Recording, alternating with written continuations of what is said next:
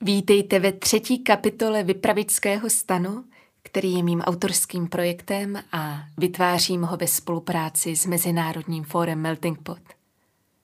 Moje jméno je Teresa Kaj a jsem vypravička příběhu. Poslední roky jsem hodně cestovala po světě a setkávala se s různými domorodými kulturami a čerpala z jejich přírodní moudrosti a z příběhu jejich předků. Proto jsem vytvořila tento prostor, ve kterém s váma chci sdílet svá prožitá dobrodružství, která se něčím dotknula mého srdce. Jak už tušíte, v podcastovém vypravickém stanu se setkáme osmkrát a poté se tento vypravický stan přírodní moudrosti fyzicky zhmotní v červenci roku 2024 na festivalu Colors of Ostrava a vy si v něm budete moci skutečně posedět a na vlastní kůži zakusit vypravěče a účinky jejich příběhů, které jsem pro vás vybrala. Dnes vám povím příběh, který si do dneška neumím vysvětlit. A přesto si ho moje tělo i srdce velmi dobře pamatují. Vypravíme se na Krétu. Tento příběh je o sestupu dolů do velké nekonečné tmy, která moji duši naplnila láskou i vášní. Možná jsem tam zdivočila. Snad se mě ta jeskyně zavolala a vedla mě tam, kam chtěla ona. Kdo ví? Stále ji v sobě cítím. Stalo se to takto.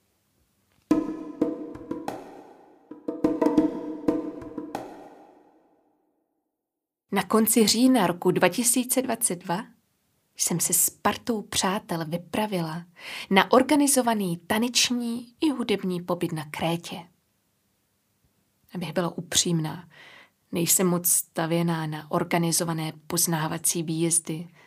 A zrovna v tom období Krétu zastihla velká bouře s rozsáhlými záplavami. Vůbec se to nejevilo jako ideální období na její návštěvu. Tehdy jsem byla zmatená a dezorientovaná sama ve svém myšlenkovém a emočním světě. A vůbec se mi nechtělo se čehokoliv účastnit.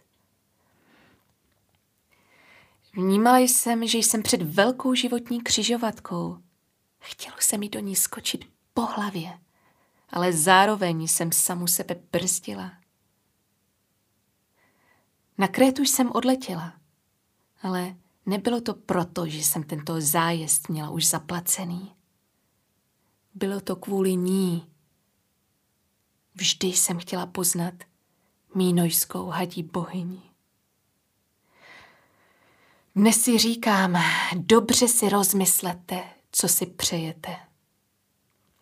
A jednoho kréckého říjnového dne naše krásná vůdkyně skupiny navrhla, že se zajdeme podívat na jedno zajímavé místo, kam se většina lidí jen tak nevypraví. Celý autobus plný nadšených žen byl extrémně pozitivní a to do té míry, že se v něm protočily snad všechny známé písničky. Atmosféra byla bujará a nezávazná. To se brzy začalo měnit, když jsme vystoupili a stanuli na tom zvláštním místě před sestupem do jícnu hluboké a velké jeskyně. Výprava začala několika informačními radami. A když si na to teď zpětně vzpomínám, asi jsem už byla v polovičním rauši, protože si nepamatuju žádné instrukce, pouze zvyšující se touhu vtrhnout tam. Když jsme před vstupem stáli ještě jako soudržná skupina, Mluvila jsem s mužem naší vůdkyně výpravy a ten mi barvitě a s mírným děsem v očích vyprávěl, že když tuto jeskyni spolu objevili poprvé, rozhodli se sestoupit do nižších komnat, které jsou hluboko pod tou hlavní. Kromě toho, že sestup silně klouzal a končil v naprosté temnotě, se tehdy rozhodli objevit první komnatu a následně druhou, tu nejhlubší, ve které narazili na tak velké pavouky, že se jeho dcera natolik polekala, že paralizovaná strachem neměla sílu škrábat se zpět nahoru. Ano, samozřejmě nakonec jeskyně vyšli, ale zdůrazňoval mi, o jak nebezpečný zážitek šlo že by to rozhodně nikdy neopakoval. Jeho slova se mi v paměti loví těžce, protože já jsem už nikoho a nic nevnímala. Po dlouhé době jsem v životě cítila totální posedlost a zcela neutuchající nutkání se do jeskyně rozběhnout. Vezmu vás sebou do její tajemné hloubky.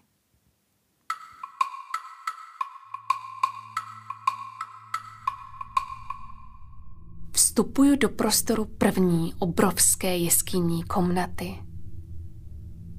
Pomalu se mi otevírá rozsáhlý prostor. Připomíná mi jícen nějaké velké bytosti, která nás vítá a láká. Schromažďujeme se u velkého ústředního kamene, který tam ční v prostoru jako jakýsi pilíř, který stráží další průchody. Ženy, jejich muži, vytvoří okolo kamene kruh a zpíváme několik písní. Je to krásná, mírná a bezpečná zkušenost. Ale já tam už s nima nejsem. Ještě z dálky slyším kamarádku, která celému kruhu vypráví, že se nacházíme v pradávné mínojské jeskyni, která je zasvěcena bohyni. Že tato jeskyně vede ještě 400 metrů dolů, kde se nacházejí dvě komory a jedna z nich je hluboko a patrně ochraňuje nějaké důležité tajemství. Ani si nevšimli, že jsem se vytratila. V tu chvíli se už přibližuju na kraj tohoto velkého ústředního prostoru, ze kterého začíná příkrát cesta rovnou dolů. Kdybych na to lépe viděla, patrně bych si všimla, že je to spíše sráz. Dělám první krok ve svých nových a klouzavých barefoot botách, které nejsou ani pevné, a okamžitě mi začnou připomínat skluzavku. Říká se, že v takových situacích štěstí většinou přeje začátečníkům, kteří nemají strach a ženou se za svým ideálem. Já jsem to štěstí měla, a to mnohem více než rozumu. Vlastně by se dalo říct, že můj rozum se v tu chvíli úplně ztratil a na jeho místo přišlo zvláštní a nepopsatelné zapálení. Nutno podotknout, že jsem se do té doby spíše bála tmy a rozhodně jsem si doposud nevybrala zkušenost, ve které bych byla sama v neprobádané hloubce. Co mě tam tehdy tak moc hnalo a proč jsem tomu nemohla vzdorovat? Sestupuju dolů dovnitř, dolů na temnoty. Každý krok klouže tak moc, že musím používat všechny smysly a většinu pohybu řídím rukama, kterými se zachytávám o útvary okolo při tom řízeném pádu dolů. Mám zapnutou čelovku, která má mírné červené světlo tolik tam chci jít. Nebojím se. Pohání mě touha po hloubce a tajemství. Chci zjistit, kdy ucítím limit, strach a vnitřní strop. Místo toho se ve mně stále ozývá. Jdi dál, jdi hlouběji, ještě více dolů. Čím prudčej klesám dolů, tím více si užívám pocit narůstající tmy, která jako by mě čekala a více se mi otvírala. Konečně nalézám první komnatu. Sešplhám do ní úzkým průchodem. Ocitám se v kruhové obřadní místnosti. Najednou se okolo ozve obrovský hluk a něco do mě fyzicky nalétá. Desítky netopírů víří všude okolo mě. Instinktivně zhasnu čelovku a ocitám se tak v úplné tmě. Vnímám jen zvuk netopíru, pachy a vlhkost prostoru okolo. Je mi velkým překvapením, že necítím strach ani úzkost. A ještě více si užívám tu aktivní a živou tmu okolo. Nemůžu uvěřit, že se v tomto prostoru cítím tak bezpečně a připomíná mi nějakou mou dávnou vizi tmavého prostoru, ve kterém se vše ozývá a oživuje. Pátrám v sobě po strachu. Testuju sebe samu. Není tam. Stojím uprostřed všeho a ničeho. A v tom ze sebe vydám dlouhý alikvotní zvuk. Toužím být uzřena tímto prostorem. Chci mu říct, že jsem tady. Vibruju a dávám se mu poznat. Neumím to vyslovit, ale jako bych tam stála na prahu prázdnoty a zároveň hluboké vášně. Ten prostor je protchnut milováním. Nejde se ubránit myšlence, jaké by to bylo plodit v této jeskyni živé temnoty. Rozsvěcuju čelovku. Opět se okolo zvedá netopíří pohyb. Pomalu obcházím celou místnost a konečně si ji prohlížím pod úzkým pruhem svého světla. Šokovaně tam nalézám malou zlatou sošku kopulující dvojice. Toto místo je skutečně plné tajemství a některá z nich mi možná tak trochu prozradilo, aniž bych pro ně předtím měla jasné důkazy. Znovu v sobě slyším svůj hlas, který se ptá, jsem viděna? Cítí mě tento prostor? Co se má stát? Najednou to uvidím. To, co nejspíše tehdy paralizovalo dcerku od kamaráda, kteří jeskyni proskoumávali před rokem. Obrovští pavouci, kteří jsou všude okolo. Moje tělo mi ale nedává výstražné znamení, přestože je více než pravděpodobné, že jsem se jich při vstupu úzkou průrvou musela dotknout.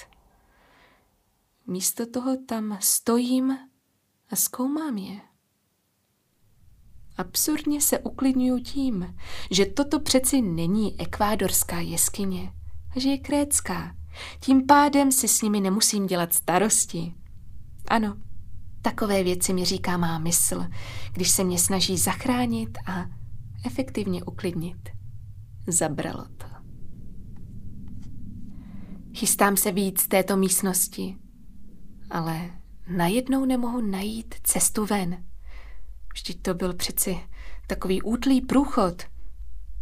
Hmm, začínám chodit v kruzích okolo a na chvíli se mi rozbuší srdce. Moje mysl se zase přihlásí o pozornost. Vždyť jsem tady úplně sama. Bez signálu.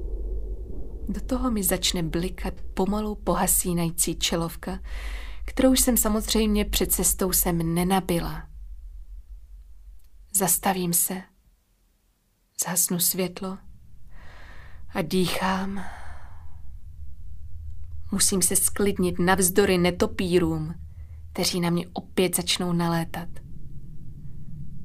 Po nějaké době opět rozsvěcuju světlo konečně nacházím východ do ústředního prostoru. Ale stále jsem hluboko dole, daleko od skupiny. Teď mi dochází, že jsem ani nikomu neřekla, že se stoupím dolů. Prostě jsem jim utekla. Ano, tento postup důrazně nedoporučuju. Mohlo se velice lehce stát, že by mě jen tak rychle nenašli. Ale já jsem měla mnohem více štěstí. Když jsem se vyškrábala ven z první podzemní komnaty, všimla jsem si světla. S překvapením na mě svítil Petr, člen naší výpravy, který se také rozhodl vydat se dolů. Jeho přítomnost do mě vlila nové nadšení a dávku iracionální nebojácnosti.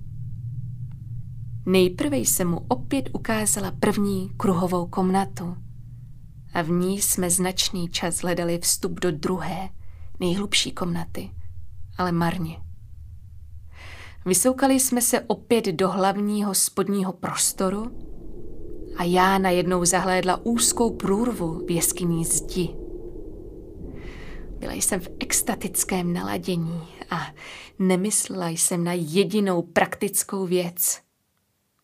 Ani jeden z nás moc nevěděl o jeskyních, úzkých průrvách a nebezpečích, které v nich hrozí. Opětovná velká dávka štěstí a nevědění mi v situaci, která měla následovat, pomohla nedostat se do klaustrofobické paniky. Neváhala jsem a okamžitě se soukala do té průrvy.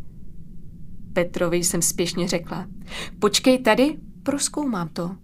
A hned jsem svou myšlenku následovala činem. Soukám se úzkým prostorem vpřed. Ale tunel se stále zužuje a já se ocitám ve vodě i bahně.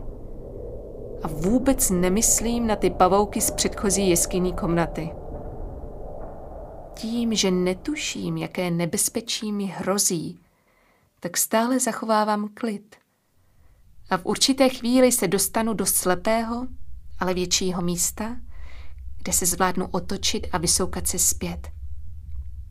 Špinavá a zablácená stojím před Petrem, ale stále mám ten šílený výraz a říkám, že musíme najít tu druhou komnatu. Už to téměř vzdáváme, když ji najednou konečně uvidím. Vypadá to jako díra hluboko dolů. A já vím, že to je chodba do té nejhlubší části jeskyně. Jáma vede dolů. Několik metrů kluské stěny bez úchytů na ruce. Připomínala vchod do hlubin z Alenky v říši divů.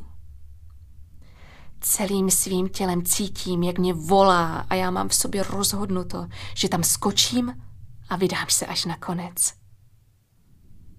Udělám krok vpřed, ale Petr mě zastaví. Překvapeně se na něj podívám.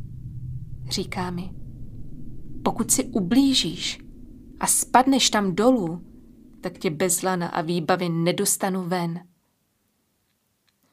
Zprvu ho moc neposlouchám a pořád se držím toho, že potřebuju dojít až na konec. Petr mě tentokrát zastaví rázněji a říká, tady to už stačí. Udiveně mu odpovím. A jak mám poznat, že dost je skutečně dost? On mi pohotově odpoví. Poznáš to tak, že ti vždy musí zbýt síla na cestu zpět a ta je pro nás ještě dlouhá. Ohromí mě a tím mě taky přesvědčí. Jak to, že jsem vůbec nemyslela na možný návrat a sílu, která mi na to musí zůstat. Co bych dělala, kdybych skutečně došla až na konec druhé, nejhlubší komnaty a tam zjistila, že už nemám sílu se vyšplhat zpět. Jeho slova se mi na nějakou dobu staly zajímavou mantrou, kterou si zapamatovalo moje tělo. Mít vždy sílu na návrat, chránit si svou energetickou rezervu. Než jsme se dostali zpátky za ostatními, byla jsem už pořádně unavená. Moje tělo postupně opouštěl adrenalin a nakonec jsem se nahoru škrábala po čtyřech. Z jeskyně jsem vyšla zablácená, šťastná a zároveň zahloubaná, s přetrvávající touhou vrátit se tam dolů a poznat tajemství druhé komnaty, která mi ještě dlouho poté nedovolila v noci v klidu spát. Od té doby se mnou přetrvává chuť zkoumat intenzitu a délku cesty. Kdy je dost skutečně dost? Kde končí vášeň z objevování neznámého? A kde začíná strach z nebytí? Setkala jsem se s hadí bohyní a jejím prozářeným prostorem temnoty. S nynější pokorou a zkušeností děkuju za její bezpečné a ochranné provázení jejím královstvím, které se dost dobře nedá popsat nikomu, kdo do něj dobrovolně a na vlastní kůži nevstoupil. Po výstupu z jeskyně si píšu do deníku. Cesta teď musí, potřebuje pokračovat. Nelze po ní nejít, nelze jí nežít, nelze se neučit. Potřebuje prorůstat zpět ke kořenům. Nelze vzdorovat a nestat se tou cestou celým srdcem. Přeju vám bezpečné průchody laskavou temnotou a pro dnešek zavírám dveře vypravického stanu. Loučí se s vámi Tereza Kaj, vypravička příběhů. Ta-da.